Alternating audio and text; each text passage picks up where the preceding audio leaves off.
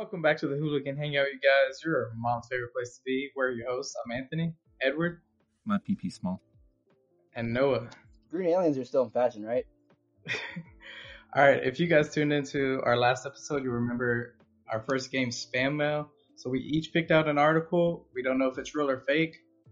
And we're both basically just going to read it out to the other guys, and they're going to vote to see if they think it's spam, na- spam mail or not. Noah, you want to go Okay. first? Oh yes, for the boys.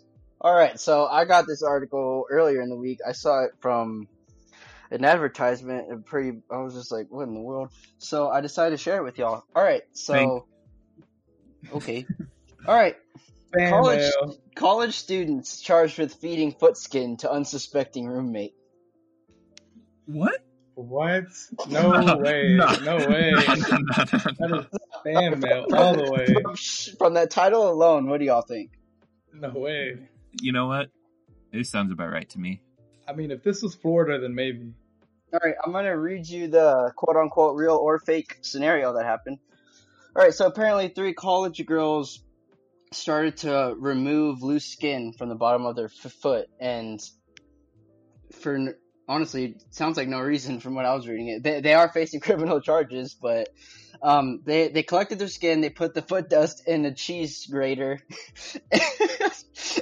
and they fed it to their fourth roommate they shredded it on top of cheese and they let the poor girl consume the cheese and she had no idea she was eating the shavings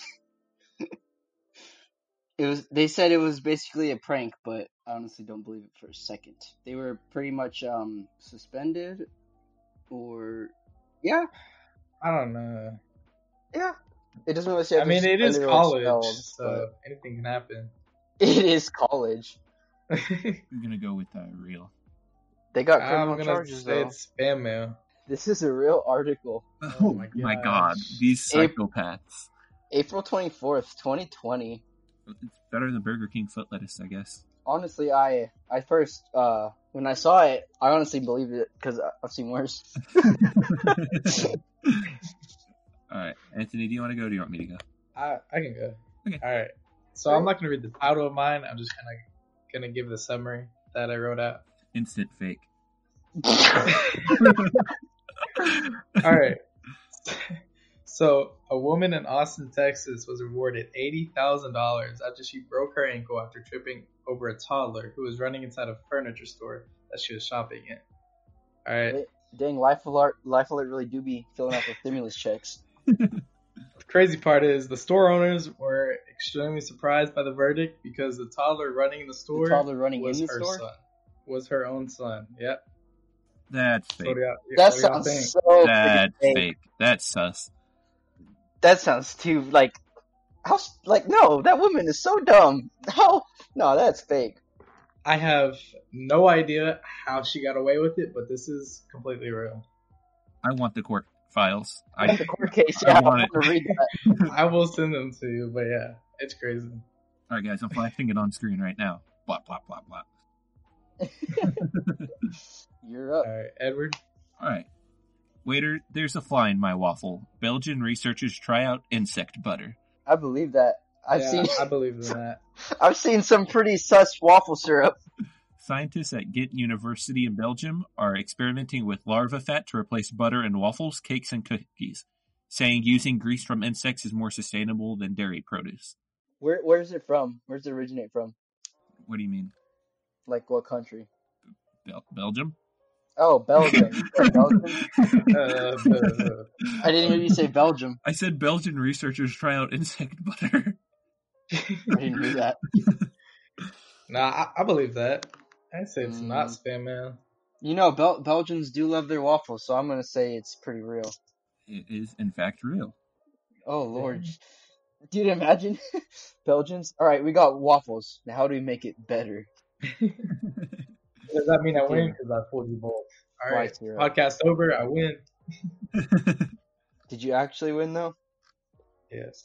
Congratulations, heard- ladies and gentlemen. We got him.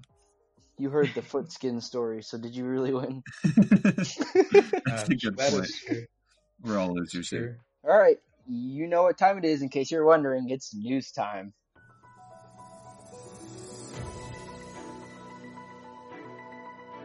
All right, so we got a oh boy, we got a bunch of news for the week of April twenty seventh, twenty twenty.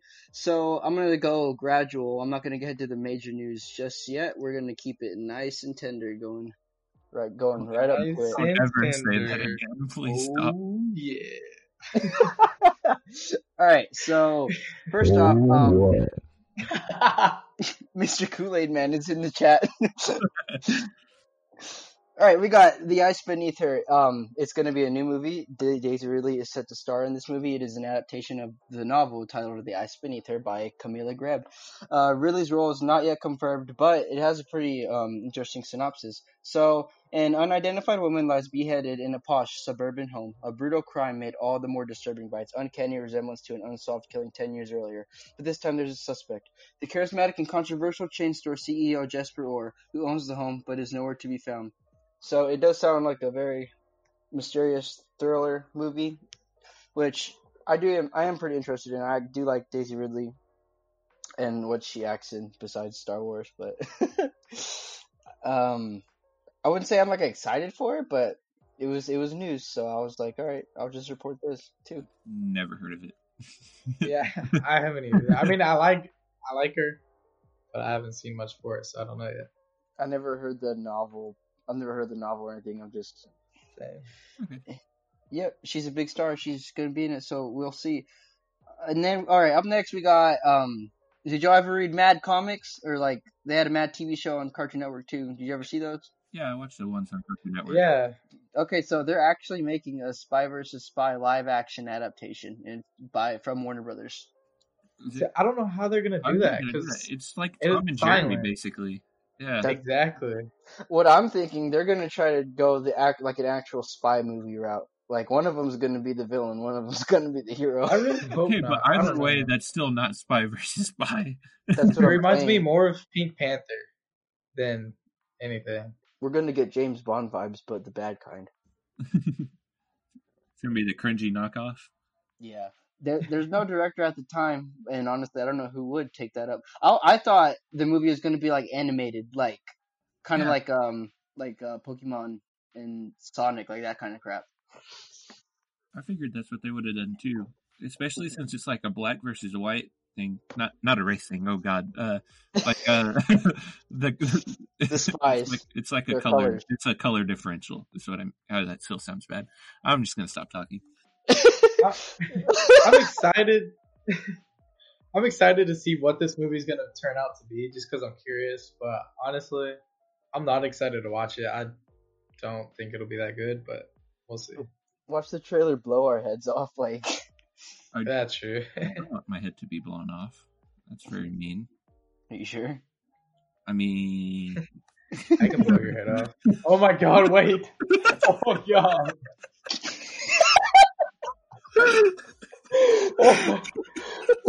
All right, ladies and gentlemen, you heard it here first. Please Anthony likes men. Next up, we got Space Jam 2, which has finally, officially been given a logo. It's officially been titled Space Jam: A New Legacy, which um, yeah, it's appropriate, I guess you could say. You know, Bugs Bunny and Bron about to drop it back. I really think they should have like a Michael Jordan cameo though. I think that'd be pretty cool. Dang, okay, I am so excited for this movie. The first Space Jam has probably my top ten favorite movies of all time. Really, It is I is agree. so good. I loved it. I loved it. I'm. I love I it very too. it so much as a kid. I I loved it too, and I'm excited to see it. But I don't think um, I don't think I'm as hyped for it. Like I saw they were announcing a sequel, and I was just like, oh well, that's pretty cool. like I don't know, Well, but here's no, what's gonna happen. Space Jam One was dope. This is clearly gonna cater towards the younger generation of kids. Clearly, like there's no way around it.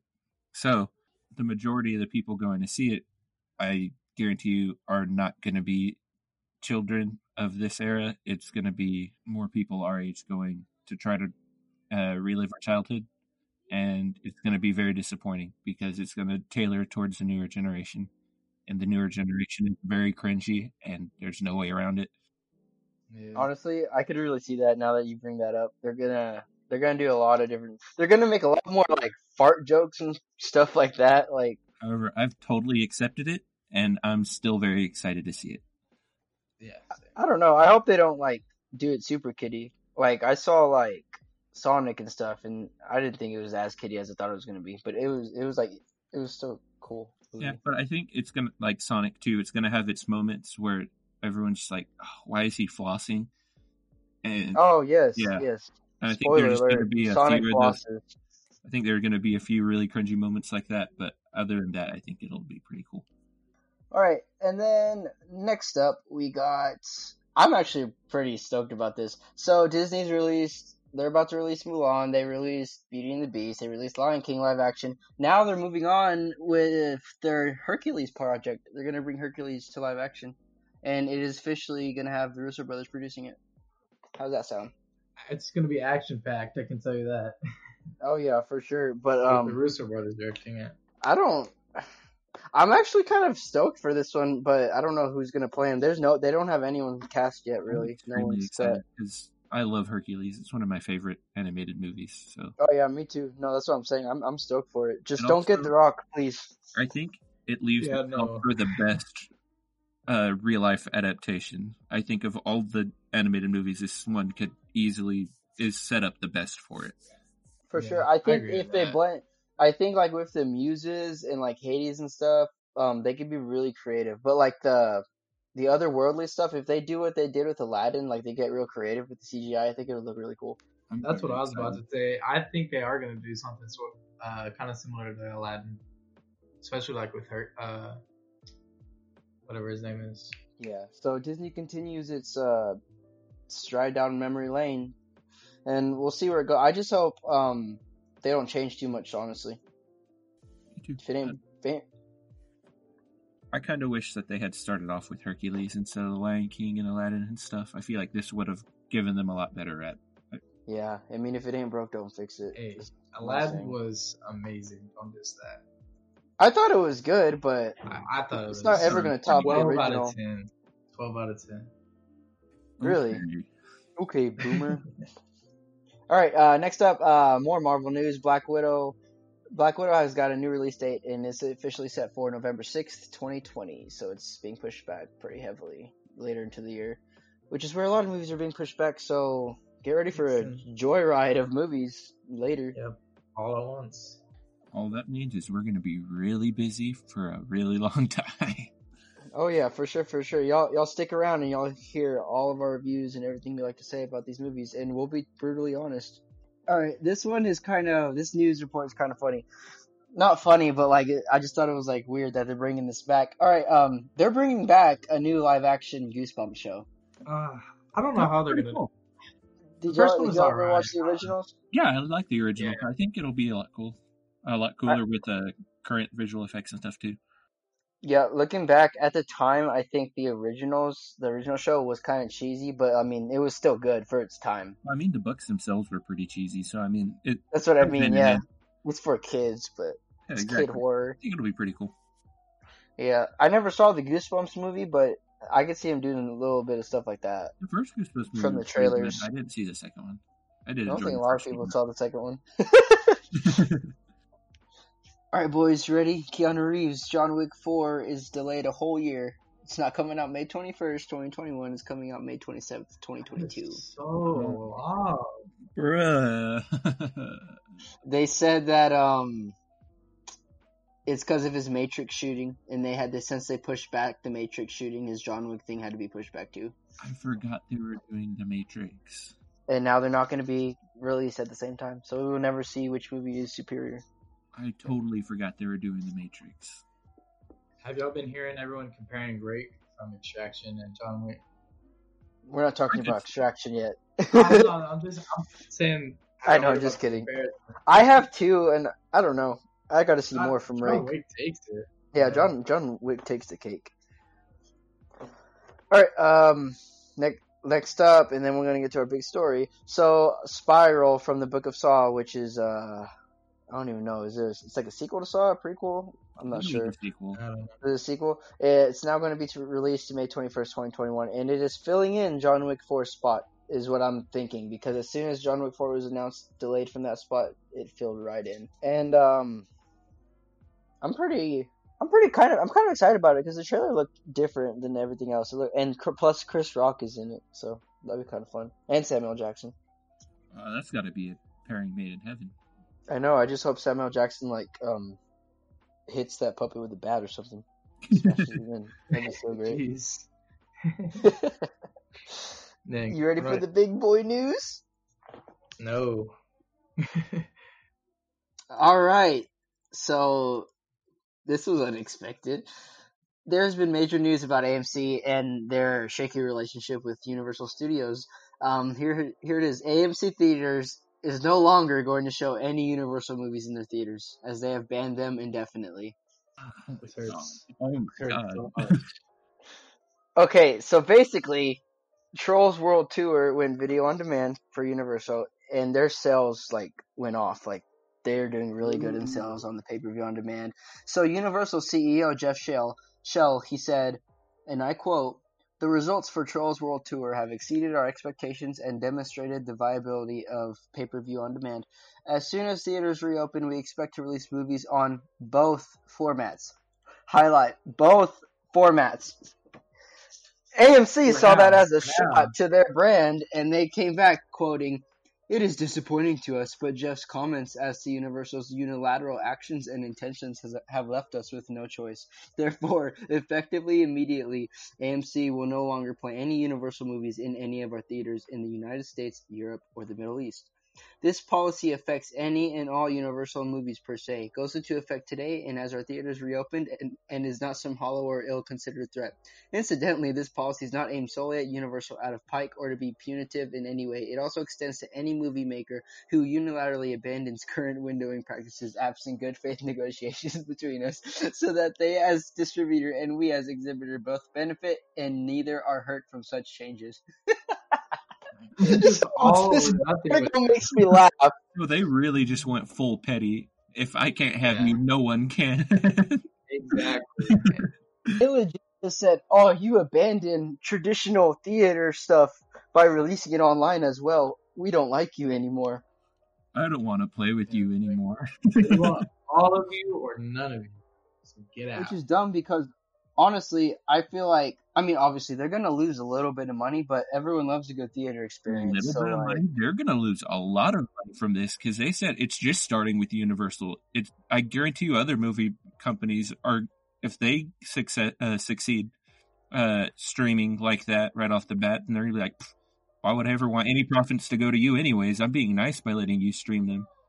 oh, I'm sorry, I didn't mean by like the ban. I mean like if they were to show like both um digital and the theater, they wouldn't lose like too too much money. So like, why would you be that petty to say, "Oh, no, we don't want them"? And Then? now they are gonna lose a, a ton. Yeah, yeah, because now they- that- Yeah, They're going to lose so much money now. It's Yeah. gonna be they're going to put themselves out of business like that. There's no Yeah. doubt.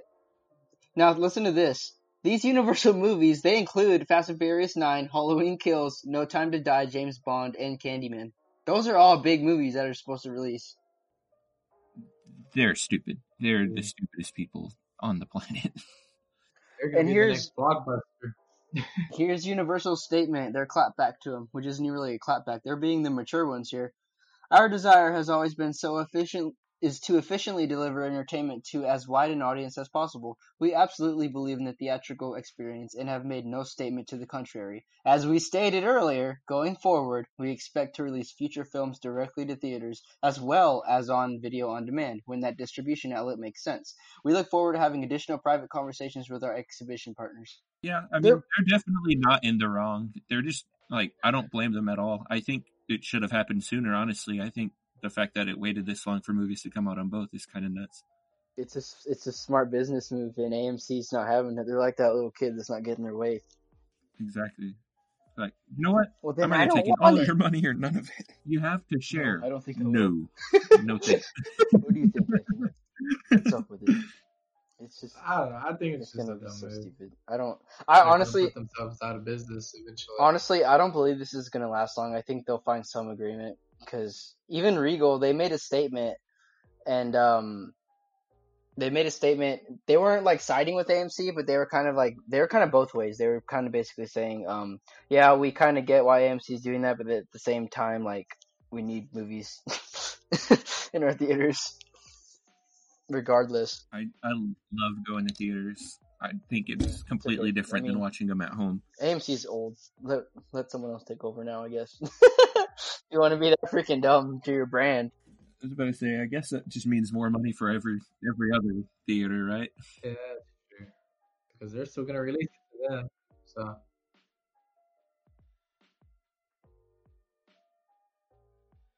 it, it honestly is. I didn't even think about that. It's I crazy. feel bad for you small town people that only have an AMC. Uh, uh, All right, you boys ready? Yeah. I'm ready. It's movie I'm time, ready. fellas. Promotion.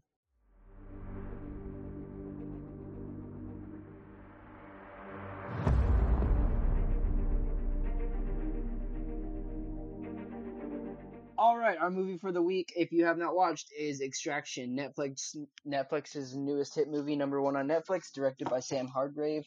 Um, stars Chris Hemsworth as uh, basically a contract, not a contract killer. He's a what do you call it? Uh, man, Mercenary. mercenary. That's it. That's it. You got it. And um, a lot of Bangladesh actors too, so they're getting their spotlight, which they did really good in. To be honest, um, I'm gonna butcher these names, boys, but All right, so we got, uh, and I'm so sorry, actors. I respect you so much. I'm sorry if I get your name wrong. We got Ru- Rudhraksh Jaiswal as Ovi Mahajan, which is also the co-star of this film. We got Golshifteh Farhadi as Nick, which we will discuss later. Randeep Hooda as Saju, which is also, I wouldn't say a star, but he's a co co-star. No, not co-star. He's just a side character, but he's. I think he was interesting. We got Gaspar, which is David Harbour, and then we got Amir Asif, which is basically the villain of this film, is um, and is played by Priyanshu Payne All right, boys. Um, if you have not watched Extraction, um, I highly recommend you watch it first before going on. But we will give a non-spoiler review starting now. All right, I want to say at the very beginning, I've always loved movies that like just jump right in. You know, like kind of started halfway. You know what I'm talking about? And then it went to the intro because he was already heard and stuff. I love movies like that. I felt this But, uh, movie was very was very fast paced, but at the same was. time, it wasn't like too much. Like it felt like just right for this type of movie. I feel like Mhm. this was a perfect act, like a perfect action movie, almost. Yeah. I thought all the fight scenes were extremely interesting, extremely like innovative. Like it wasn't just punching, stabbing, shooting. Like they had some really good choreography with it. Uh, Yep. The story was really good, and Chris Y'all- Hemsworth is just a really great actor too. Y'all ain't never seen Chris Hemsworth pop off like this. I'm telling you right now. For real, Yeah, for real. He really killed it. I I truly believe once he's done with Thor and all that BS, he needs to get to these kind of movies. These are his movies. Dude, he did so good. Ah, This is by far my favorite Chris Hemsworth movie. I agree. It's Not even close. It was. You know, I mean, one of my favorite parts of this movie is about though is the camera angles. Have did y'all notice them? The cinematography, yeah, Yeah, they, it was amazing. it was so good. It was it was, it was unique. I should say The that. action, the action of it all was incredible. But I mean, for the week, the weak stomach, um, it was pretty brutal. That was piercing eyeballs. They were throwing children off buildings. they were cutting. They were cutting off fingers. They were. They were breaking, All the kills their noses, fixing their broken noses. But I mean, it was enjoyable. And if y'all, if that doesn't top y'all off for like some John Wick type type action scenes, they had. This is notorious now. It's in the news. They had a 12 minute action sequence that was nonstop. They didn't stop because they didn't do any cuts. It was continuous the whole way through. They were following a through the action scene through a vehicle, and then they were following the fight scenes. It was all the way through, and it, that was probably one of the most impressive scenes in the entire movie to me. that's crazy. It was. It No. was I would one of the only gripes that I have is some of the visual effects were pretty, pretty not bad, but they were meh. Like there was one scene, uh, there was an explosion and a helicopter, and the explosion looked very, very bad. Like it looked green screen copy pasted onto the screen. Oh I yeah, didn't I don't know notice. if you- but that was like the only bad explosion. But the other explosions were kind of, eh. But I guess it was kind of a more low budget Netflix movie. So I guess for them going in the way they did, like I don't think they've ever done something this this nuts, like all Probably out. ha- they probably have. We just don't know. I mean, this big. Like, th- this is for sure their biggest movie, other than uh, Bird Box. Other than Bird Box, this is definitely their highest production movie that they've made. The only thing I didn't like about this movie is the audio, because I swear at times it would get so quiet, and then other times it would get so loud. I had to keep adjusting the volume. Did y'all have a problem with this, or is it just me? nah, but I listen to my movies pretty loud, so Yeah, me too. Uh, I, I didn't have a problem Uh. with it. I honestly though, let's talk about this.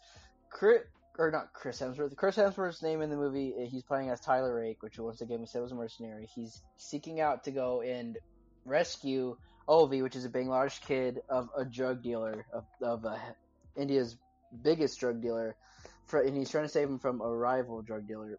That's basically the concept.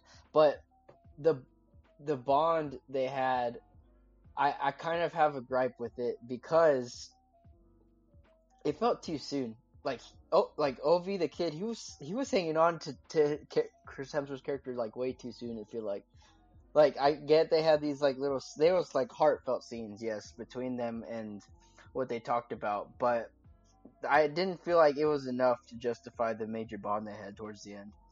I don't because even in the in the film, and we're trying not to dig too deep into spoilers for this segment right now, but he was he was already hugging on to Tyler towards the end of the movie when honestly all Tyler really did was tell him about his life.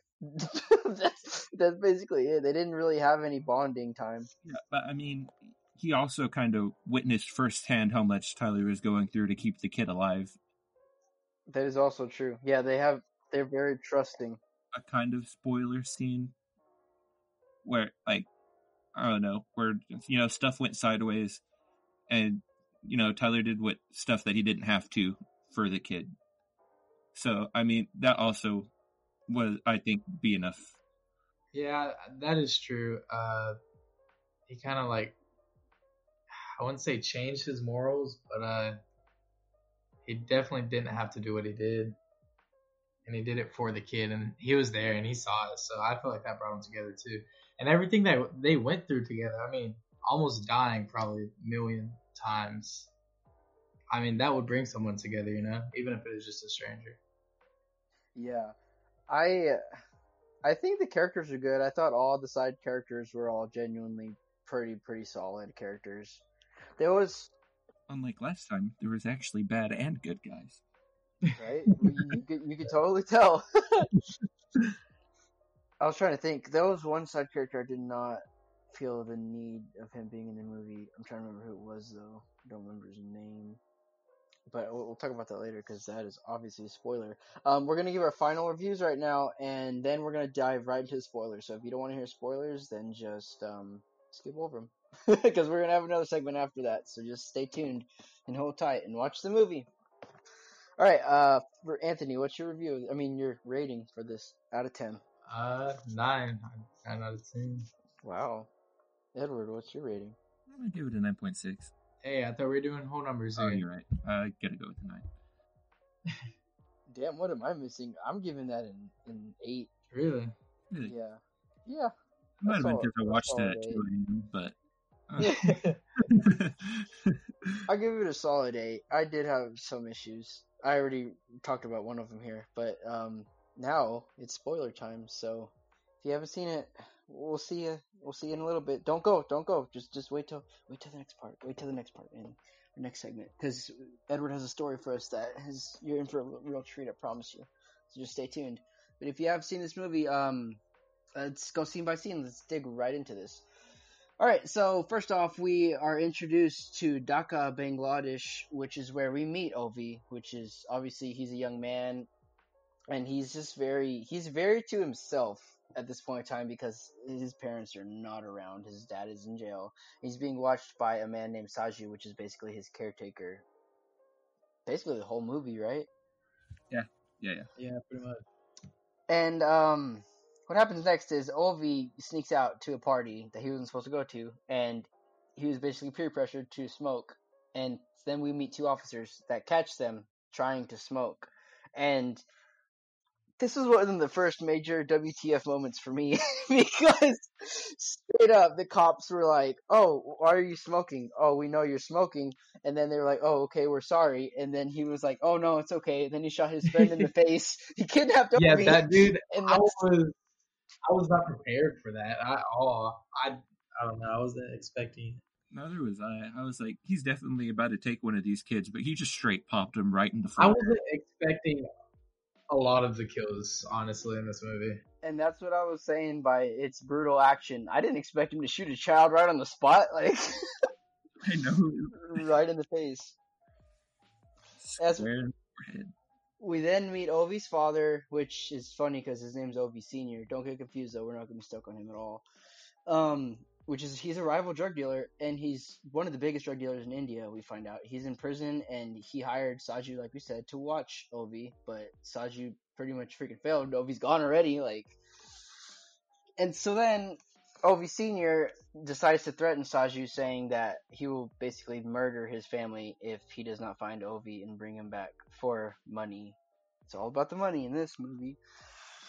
And then next up, which is probably one of my favorite introductions of the whole movie, we meet Tyler, Chris Hemsworth.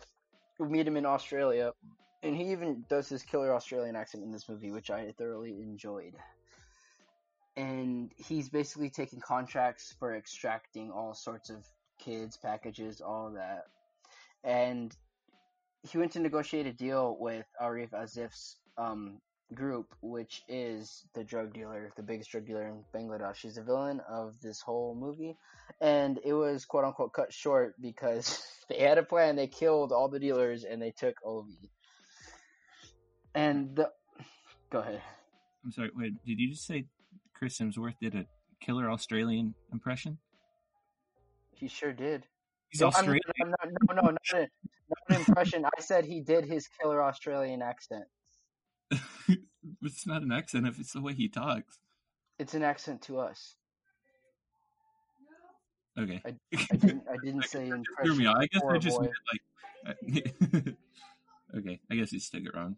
okay, so now at this point, Tyler's got Ovi. They're good to go. They're running from the freaking the dealers, and um, we see this poor kid in the drug dealer environment because he doesn't know what to do, and he basically took a weapon off the ground to try to fight um Tyler with it. He was like, "Oh, I'll shoot, I'll shoot," and obviously Tyler, uh, the good guy he is, Chris Hemsworth, he lets the boy go and he takes the gun away, takes the toy away from him. But honestly, I think this was really sad. It shows like what it's like in these middle middle um these countries and how these um kids are raised as soldiers from from a young age. But I thought it was also kind of funny because um the way Tyler handles these kids is so funny. Like It's hilarious.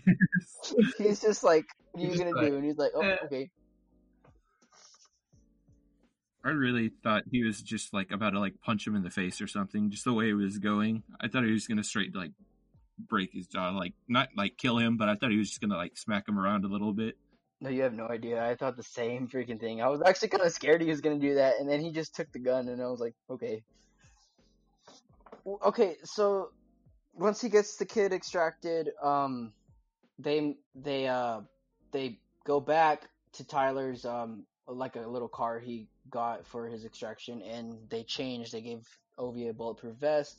Um, Tyler got all of his military gear on, and um, this is one of the first points where um we kind of see the his background story basically because he when he takes off his shirt and he's about to put on his armor his armor his gear he we see all of these scars on his back. So like he's been through some crap is what he's telling the audience and we're seeing that all, everything he's done he's he has all these scars from all of his experience but he's he's no no rookie to this. He's been doing all this and even like Ovi is and all. Which honestly, I thought it was um not funny. I thought it was sad how they portrayed Ovi so innocent, which was a good thing. But like, it was so sad to see how innocent he was, to like oblivious to everything going on. Me too. I think it was more sad to watch his like loss of innocence throughout the entire movie. I guess. Like Yeah, he starts off as like this fragile like stick, basically, and he just Yeah. progresses. yeah. You got anything so far, Anthony? Because, sorry, I'm digging into this. That's how we do it. Ah, yeah, yeah, keep going. All right. I'm just going scene by scene, so we can talk broader later. But um, we learn once Tyler and Ovi they're going to the extraction ship boat, and you know they're gonna escape. It's their escape boat. You know, mission accomplished. Woo, we made it to the escape boat. But no, they they certainly did not. Their plane goes wrong because we find out the authorities and basically anyone involved with the with Arif Asif, the drug dealer, they uh they they're basically teamed up for money and they they stopped the ship from working they compromised it they killed the the team tyler was working with and they they didn't get ovi but pretty damn close like it's basically mission compromised now they need a new plan and then after this scene i liked this scene this next scene especially they showed the villain arif asif and they were trying to get information out of different um kids and I mean they threw kids over a building. Like it was it was pretty brutal. But he took a liking to a certain kid named Farah, and and he's pretty important because he later fights Tyler. But um, we'll have to talk about that once we get there. After we see that scene, we we well actually from Farah that kid we kind of see how they're manipulated and they're they, once again they're growing up in that environment because he Arif takes a liking to the kid, which basically tells me that he sees him as a future drug dealer if ever need be, and he's training him pretty good. Like it's pretty sad. I thought you meant he saw him as like just a really good killer for him, or potential like just boss. Like That's what I thought at first, but once it gets later in the movie, once when once it gets later into the movie, that's when I think um, my mind started shifting, which we'll talk about later because there's a lot of theories you can go off of. Um, what's up?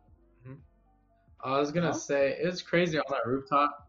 Uh, the kid didn't even flinch when the other one got thrown off the roof, and that's what oh, really you're got right. me. huh? you're right.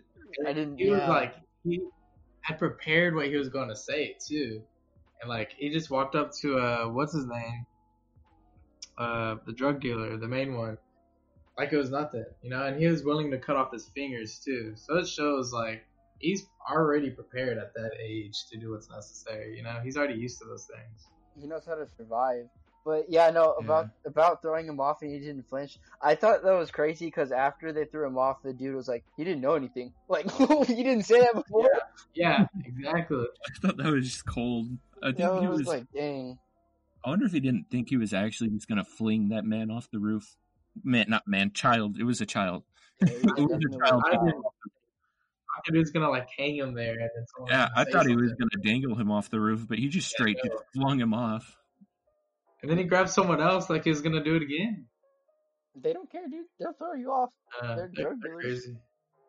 Crazy. Okay, now the next scene that transpires is that 12 minute action sequence from a freaking a car driving across all of Bangladesh, all the way into um, different corridors and different buildings, um, where Chris Hemsworth is just doing so much fighting all of these freaking authorities and drug dealers, and it was probably one of the one of the best action sequences I've seen in a long time, and it was all filmed continuously, so they put in a lot of effort for this. Yeah, see, I didn't know that was a a one take. It makes it even more impressive now that I do know that. Probably the most impressive fight scene I've ever seen. Now that you said that, that's absolutely ridiculous. It's one thing to have like oh like a house ru- walking through a house, but they were straight driving through walls, driving through blockades, throwing people off of roofs. Yeah.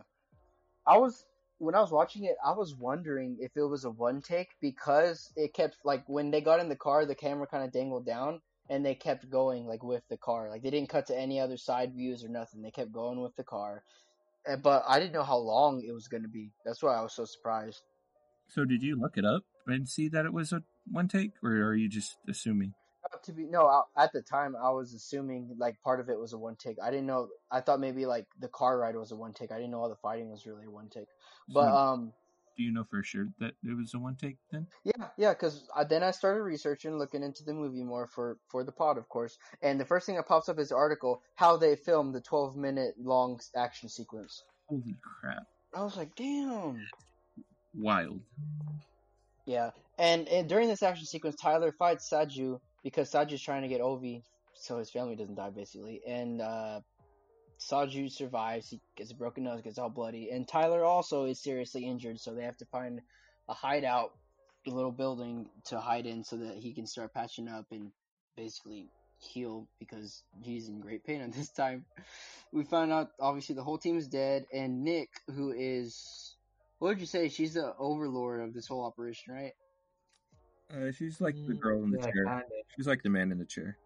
Ah, that's a good way to put it. Yeah, Yeah. Well, she's but she's not afraid to get on the pill too. Yeah. so. because the mission is so compromised, she literally tells Tyler, "You need to leave Ovi behind because he's not going to survive either way." And Tyler, being the good boy that he is, he uh, he refuses. He wants to save Ovi.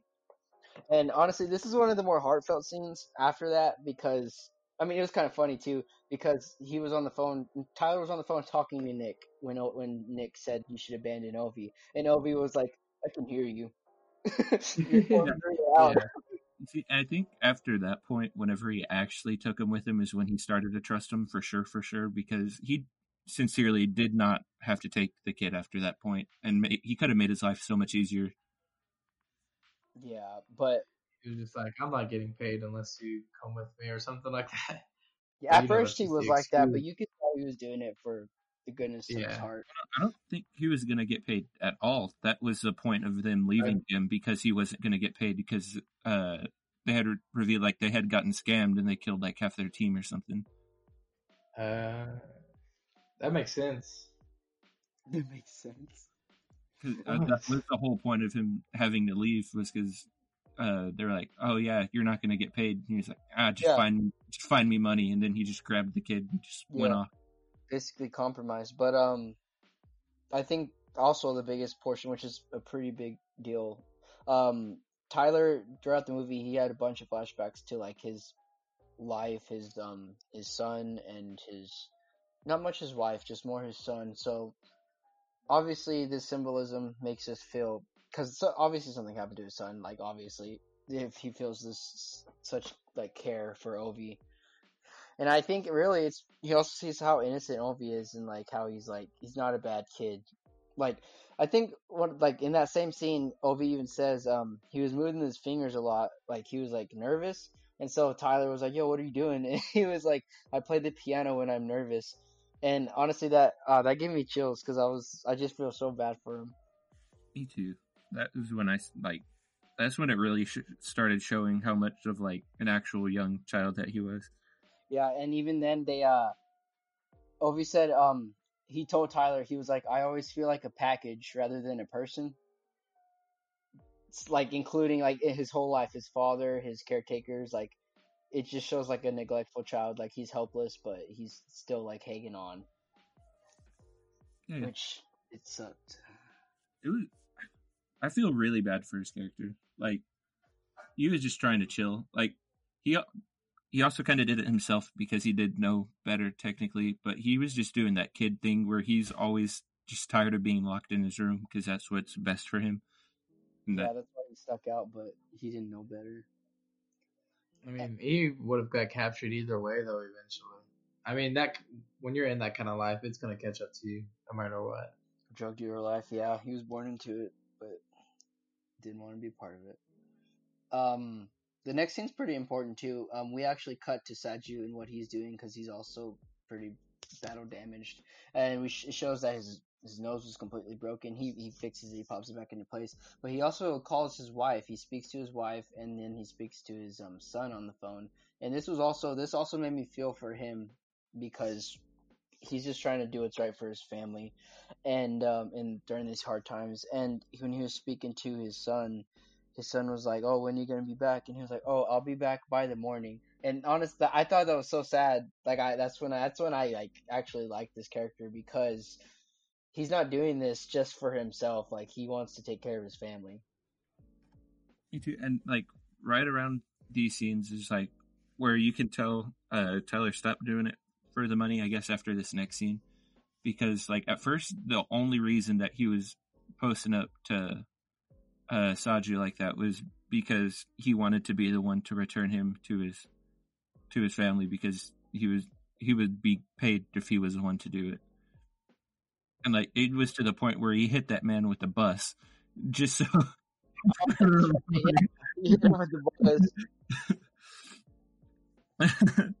so and after that uh I guess I'm just gonna steal the next scene from you, Noah. Uh, whenever uh Hugh realizes that I guess he can't do it on his own. I'm kind of skipping a part, but we'll go back. Uh, when he realizes he can't do it on his own and he goes for Saju for help is whenever he also, I think he fully uh, goes selfless and you realize he's actually just doing it because he cares about the kid because he wouldn't have asked him for help if he if he could have done it for money. Not only that, but even with Saju, they at that point they seem like they're both doing it just for the kid, Yeah. just to get him out of Well, I I feel like he was still kind of doing it for his family too. there. Yeah, but what, but give but if you give the kid, if you because they took the kid back to America at the end. With what what's the point? Sa, like Saju has to take him back to get to not get killed, basically. So at that point, which I did have a little problem with, we'll talk about it later. But um, backtracking after that scene when Tyler learns the whole mission's compromised and he decides to take in Ovi still and try to do the mission. Um, they get into a back alleyway and they get jumped, but the thing is, they're not by soldiers; they're by child soldiers. So he couldn't kill him. Like he whooped him, but he couldn't kill him. And I think I thought um it was pretty Wait, wait. clever to throw him You- at him. You you skipped the didn't you skip the part about uh Tyler recalling his family? Or was that after the Nope. scene? I, I said, yeah, I said he's he does that throughout the movie. I think uh, Okay, never mind. I think you. S- No, never mind. Uh, it was after. I guess I got them mixed mixed together. Never Oh, you're fine. I thought the funniest part when he was fighting the child um, soldiers was that kid. That kid showed up again from earlier, and he pointed the gun at him, and he's like, "Oh yeah, I'm gonna, I'll shoot you, I'll shoot you," and he just freaking like swoops his leg, and he falls down. I thought it was watching funny. watching him beat up those kids were, was hilarious. This is hilarious Oh, 'cause yeah. he was just slapping them too, like yeah, he was slapping the slaps, the slaps. The backhand. He legit whacked him, and Oh, then uh, Shatter that kid's hand in the door, though. Oh yeah. oh yeah, yeah for sure. Teach him a lesson, I guess. But um, we we that kid Farah came with the kid so the child soldiers, and he was basically the the leader, is what it seemed like. And he tried to shoot um Tyler, but Tyler whooped him, and that's gonna be um far because Farah has a bigger role than we think um down the line, and um, there's another scene with him and Arif that it gets pretty dark, but we'll talk about it in a second. This was one of the most unexpected surprises of the movie. If you like went in super blind, um, he Tyler calls an old friend that that um owes him a favor. His name is Gaspar. Once they meet up, surprise, surprise, it's actually David Harbour. Oh yeah, that surprised me. I was not expecting him. Yeah, I didn't know he was. I liked him. I liked the character. I liked what he played though. No, I did too. And basically, Gaspar, um, he took them in to his own. I don't know if it was his home or it was just a hideout or what. I think it was his second home because later he was like, "All right, see you. Gotta go back to the wife." Oh yeah, that's right. And then they lay low there for a little bit. Tyler and Ovi, or Ovi goes to bed, and then Tyler basically kind of like watches it, making sure he's all good before he leaves the room. And this is where Ovi and Tyler have probably the deepest, heartfelt conversation of the whole movie between them, at least. And uh, but it was, it, I like their like subtle humor, like from Ovi because he's so innocent. Like Ovi started off, he was like, um, he was like, "You don't look like a Tyler. You look like a Brad." that made me laugh. He was- yeah, but then he was, and then he was asking um, Tyler like, "Oh, like you're so brave," or like, "Are you brave?" or whatever. And Tyler like, kind of breaks down. He was like, "I'm not brave. I'm the opposite of brave." And and then Ovi talks about how it just makes him so sick that his father kills others. Like he knows who his father is. He knows his father kills people, and it makes him like so sick to be a part of that. Not a part of that, but see all that. And in a sense, Tyler then turns to tell him everything about his wife and his son, which we hear we hear we find out his wife and son they died a few years ago. His son died from lymphoma when he was six years old, and Tyler at the time he he was in Afghanistan. He was he was in Afghanistan, and then Ovi was like, "Oh well, so that sucks. You were shipped out to Afghanistan while your son was dying. Like, I'm so sorry." And then he was like, "No, I voluntarily left for Afghanistan," and that's when we I couldn't watch him. yeah He couldn't watch his son Yeah. be like that sick. You know? he he couldn't watch him suffer. and I- I'm glad there is a scene because just the way that he broke down, it really showed that like, yeah, Tyler's this like big bad guy. You know, he can kind of do anything, but he still has that weakness. You know, he still He carries it. he still has his more yeah. movie. Yeah, that really. It's crazy. Uh, I guess that brought him down from being like this all-powerful, like superhero almost Exactly. like figure, and it just g- gave him that dash of humility and like poor choice. Like it showed his humanity, like where he made mistakes and where he has to live with it. And I honestly think that was one of the better decisions of the movie. Like it was. Yeah, It, that was probably my favorite scene. Yeah, me too. Honestly. honestly. Because They he they could he did it so well. Sorry. Like they could have easily just said, "Oh yeah, he was in Afghanistan. He got shipped out." They didn't have to go the extra mile of like saying that he chose to leave like that. Like that just added it. Tyler, it's like man versus man. Tyler fears himself. Like he's he thinks of himself as a coward. He's not brave in his eyes. But um, this is where Ovi gives him advice, and this is probably my favorite quote of the whole movie. He says, "You drown not by falling into the river, but by staying submerged in it." Basically, telling Tyler that don't be don't stay submerged in your own guilt, or you're gonna die about die from it. And I think that was a great callback to the opening scene where he jumps into the uh like off a cliff into the water and Yeah. sits and holds his breath just chilling underwater. Yeah. And it also leads to the ending at the same time, which is a mirror uh of Tyler doing it with Ovi doing it, but in a pool, not it. What what comes next is probably the biggest twist of the movie. I I think. Um, Gaspar, one of the biggest twists. Gaspar is talking to Tyler downstairs, and he's basically telling Tyler, "Hey man, that kid's worth ten million dollars. We could turn him in, and we can be set for life."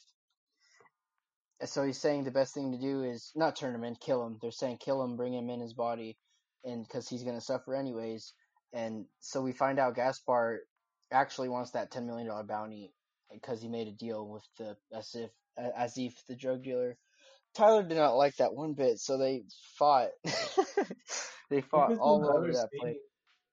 What? I think this is another scene that it really shows his humanity because Tyler, I mean, he's a mercenary. He gets paid to kill people. He gets paid to do this stuff, and he's practically rejecting ten million dollars just to save the kid, basically for no benefit coming to him. You know? I mean, if it was me, I don't think I'd want that blood on my hands. Yeah. Or especially after his own sons, he's not gonna want someone else's. yeah. Exactly. And then another twist comes because as they're fighting, Gaspar seems like he's about to kill Tyler. Like dead, like dead straight. Gaspar was winning that fight. Ovi comes in. He heard it from upstairs. He has a gun and he shoots Gaspar to pieces. And Which- shattered. You could tell he did not want to kill him. That's what I was gonna say.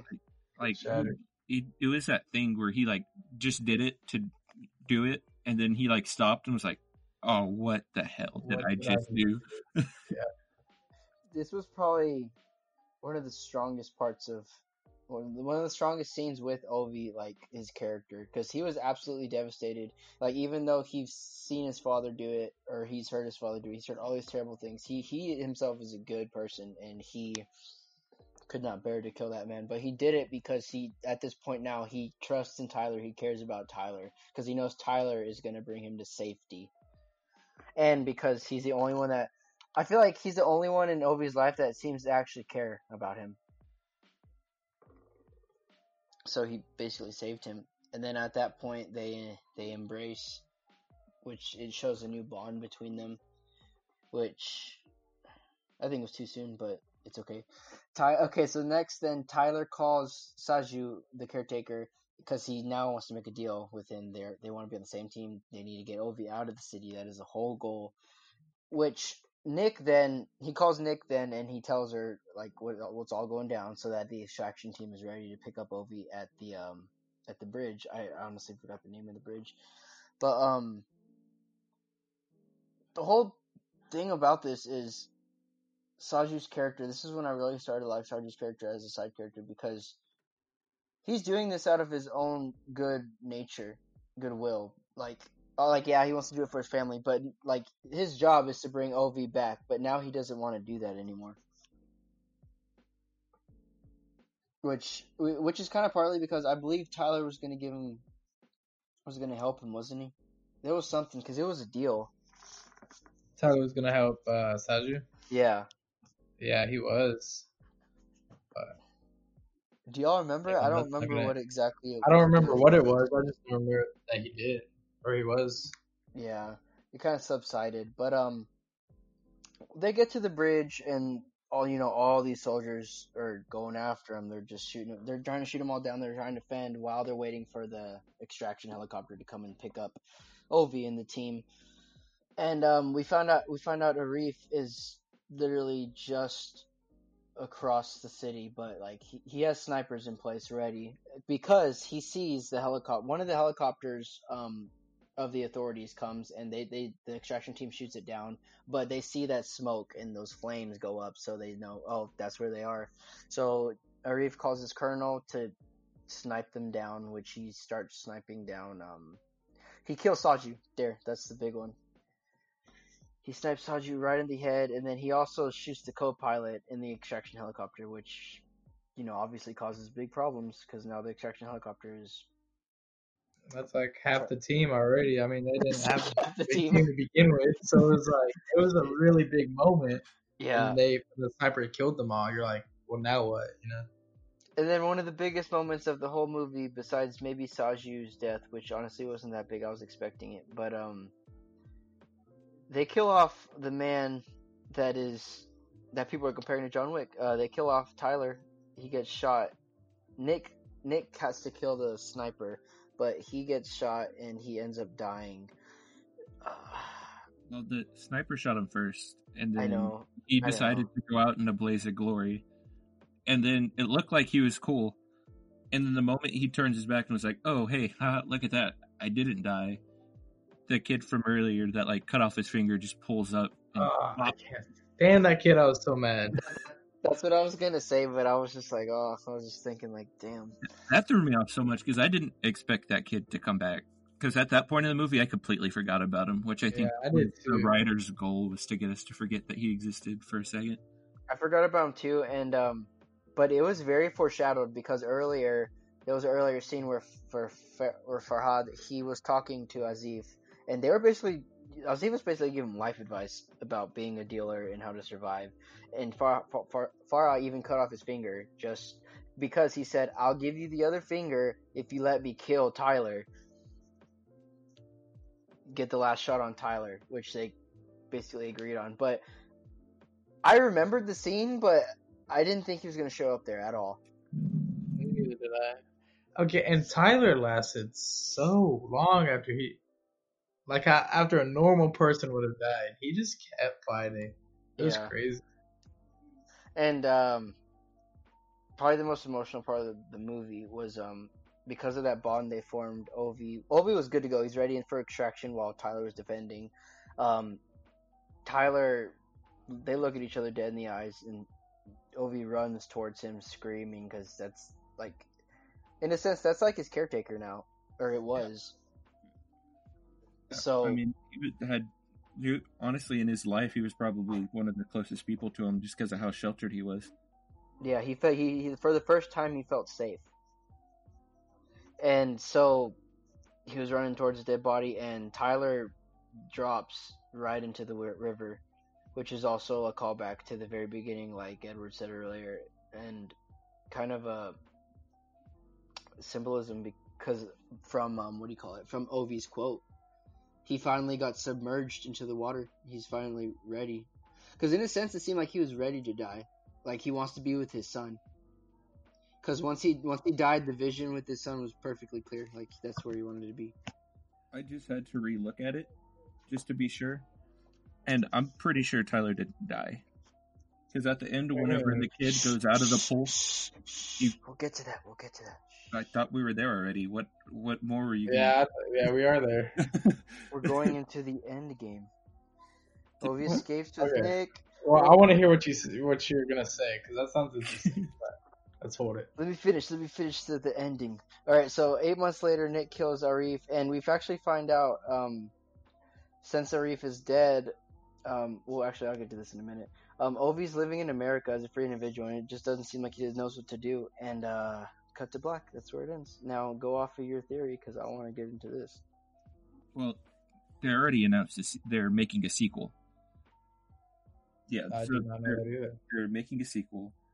Um, whenever uh, uh, Ovi is getting out of the pool, you can he's blurred out, but I'm pretty sure it's Tyler that you see in the back standing watching him, because someone had to teach Ovi about his method of like handling things about just sitting underwater, because there's no way he would have learned that himself without Tyler telling him, because I don't know, he did exactly what he did, like mirrored it.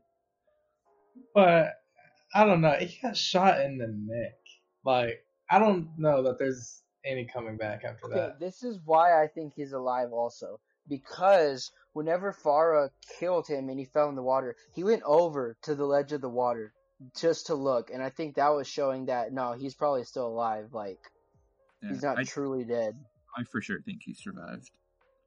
No, I do too. And again, it seemed really brutal though. Like that blood was squirting out of his neck. I don't see how he could survive, honestly. bro, he's I John mean, Wick. maybe we'll see. We'll see. But um, whenever Nick killed Asif, the drug dealer of Bangladesh, he's finally dead. The big bad drug dealer. This is where I think he was building up Farah. I think Farah is going to take over as one of the head drug dealers if they make a sequel. I agree. If they're going back into Bangladesh. Oh, for sure. I 100% agree. I think they're going to bring the fight to America this time, maybe instead, because I, I think Tyler's probably retired after this. That yeah, he's hiding out. He's staying low. But what's uh, mm, how would they bring it to America though? It's a movie about extracting I don't know. packages. I don't, I don't know. I, I just don't see. A, I don't see how they could bring him back into Bangladesh or anywhere because it feels like he's retired now. No, yeah, no doubt he's probably retired. I I mean, I would think he is. I mean, he even kind of alluded to it. Like at the beginning, they were like, Nick was like saying, "You need to stop doing this," kind of thing. Because he he was not himself. She said, like, "You're not you're really yourself anymore." But which is like also after like his son died and all that crap. He's a shell of his former self. I feel like. I feel like he accepted the mission because he wanted to do well, obviously for the money, but he also wanted to do to find something to do one last thing. But he, I feel like he also wanted a reason to die Yeah, because that's the thing. Is he, I think he was looking for a reason to die, but throughout the movie, he found a reason to live. that's what I was gonna say, Corny inspiration. Dang. right? That's what I was gonna say. And uh, deep just fact checking, there is no confirmation for a sequel. Boom. Dang. Well, I would be excited if there was. Looking on Screen Rant. I don't know how they would do it, but yeah, I would be excited for it too. We shall see. We shall overall- see. One of the best movies I watched lately. I think on one of the best movies on Netflix I've watched. I'll bring it to that. And um, looking through everything, I think that's about all I gotta say about it. What about y'all? Well, actually, I think one more thing is it was I liked how immersive it was. Like it felt like India or Bangladesh. Oh yeah, I did. But I did. Sorry, go ahead. No, you go. I was just gonna say I don't think it was super genuine with their language though, because I was actually reading up on some stuff and there was some um, there was some um commenters and stuff. They were complaining. They were saying that they they actually speak Indian in Bangladesh, and they they were saying some of the stuff they said like was nothing, nothing like their language. I feel like that happens a lot in movies, anyways. Yeah, I do too. I feel like they don't have enough um actual people that'll not like translate, but like be fluent enough because there's so many languages. All right, um, Edward has got a story for us today, so um, strap on your seatbelts and make sure your um, popcorn is ready because he tells some very interesting stories. So, Edward, are we ready to hear it? Yeah. Yeah.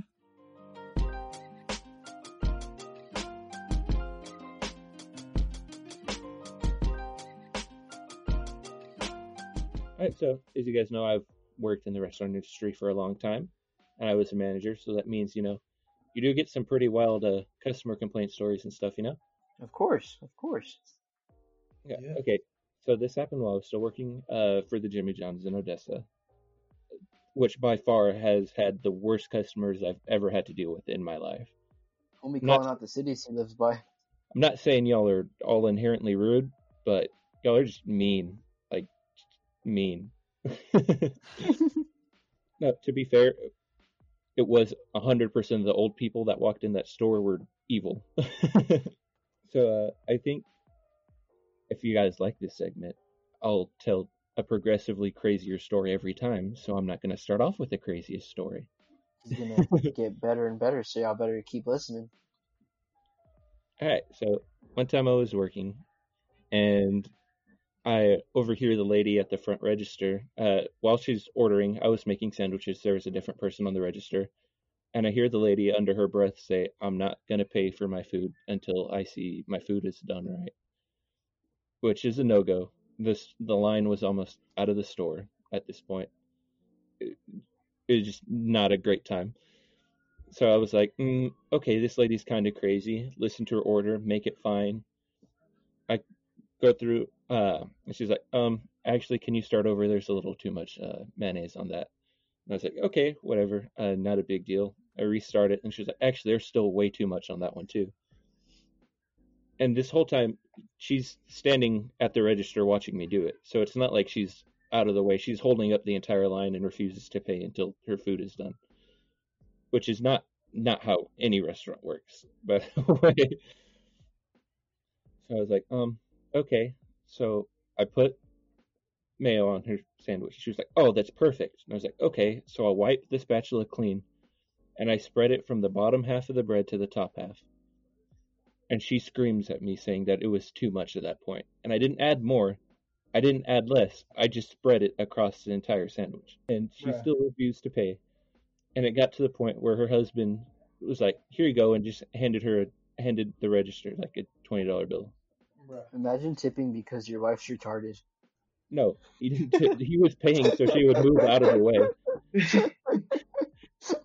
Then she gets to the end and she was like, "Uh, I could just see her like scream like, you know how whenever women get mad they give you like that death glare." Oh yes. I'm pretty sure that man has been poisoned by now. Because he got the nastiest look I have ever seen anyone been given in my life. Dude, if I get that look, you know how fast I'm running out that store. Like, not, I'm not messing with that. yeah, because like the whole time she was like being mad at me, like she was searching, like fumbling through her purse because she couldn't find her card. You can't see me, but I'm doing air quotes right now. So like the whole time she like was like faking that she couldn't find her card just so she could sit stand there and harass me the entire time. You've had some real stinkers, and she does not take the cake. She'll take the. I mean, there's more that'll take the cake. This was kind of short, so I guess I could say another story, huh? You want to? Sure. Y'all get a bonus. Yeah, yay! So, for uh, for back story on this one, this was also at the Odessa Jimmy John's. Just had the most colorful individuals there, man, nuts.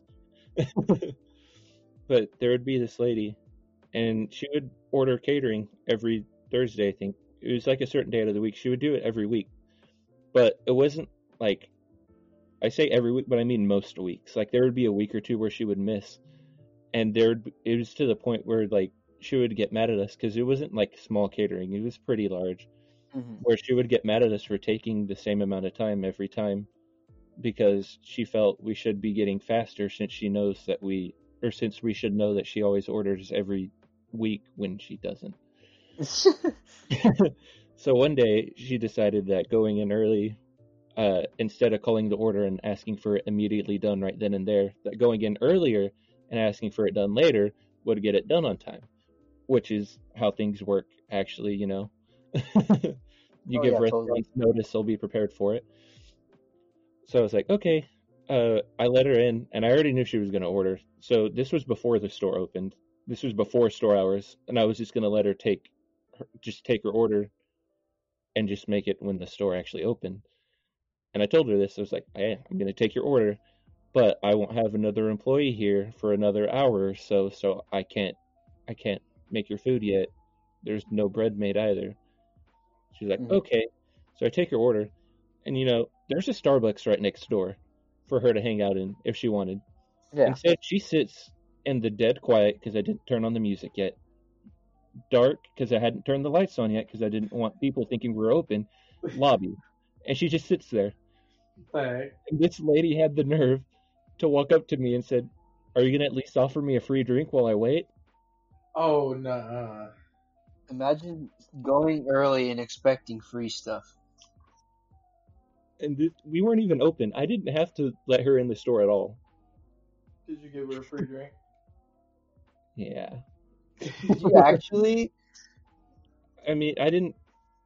Well, I mean, I don't have a, I don't have a backbone. Good guy, Rocha. At it again. Well, it's not that. I mean, I was a manager, and it's kind of expected that you know, no matter how rude the customer is, you still have to you know treat them nice. Oh yes, the, the But now that I don't work there, I can do whatever the hell I want. Where do you work? Shh. Wait, work at Jimmy John's? People gonna No. harass you. Crazy. Yeah, there's, there's story time. Those are just a couple. Mind you, these are like the low low level uh stories that I have. They get a lot wilder. I don't have. As a hint, there was a time when uh, I'm not going to tell you why or the full story, but uh, there's an old lady and a cane did end up flying across the restaurant at one point in time. Oh, what the heck? But that's the story for another time. Dang. When I worked at uh, Dickies, we don't, I don't have very many stories about the customers, but I have a lot of stories about like things that I did or that my friends did. I have a really embarrassing story that involves a customer uh, catching me make fun of his son's artwork. By what? accident. I don't know. I have a lot of stories. Most of them are about like crazy customers though. So look, I was lucky enough that I didn't have to deal with crazy people. You heard it here first. Next week, Anthony's gonna share one of his crazy Dicky stories. Maybe. and not the one that involves your mom. Oh yes. I guess you got you got anything else to add to the end?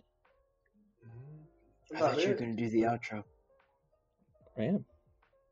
All right. And on that note, thank you guys for listening. If you guys enjoyed, please continue to show your love and support for us. We really appreciate it. And if we keep uh, gaining followers like we have, we'll continue to do it. This is a lot of fun for us. No, hopefully it's very entertaining for you guys. Uh, appreciate it. Thank you guys for listening, and uh, make sure you tell your mom uh, uh, hi from all of us.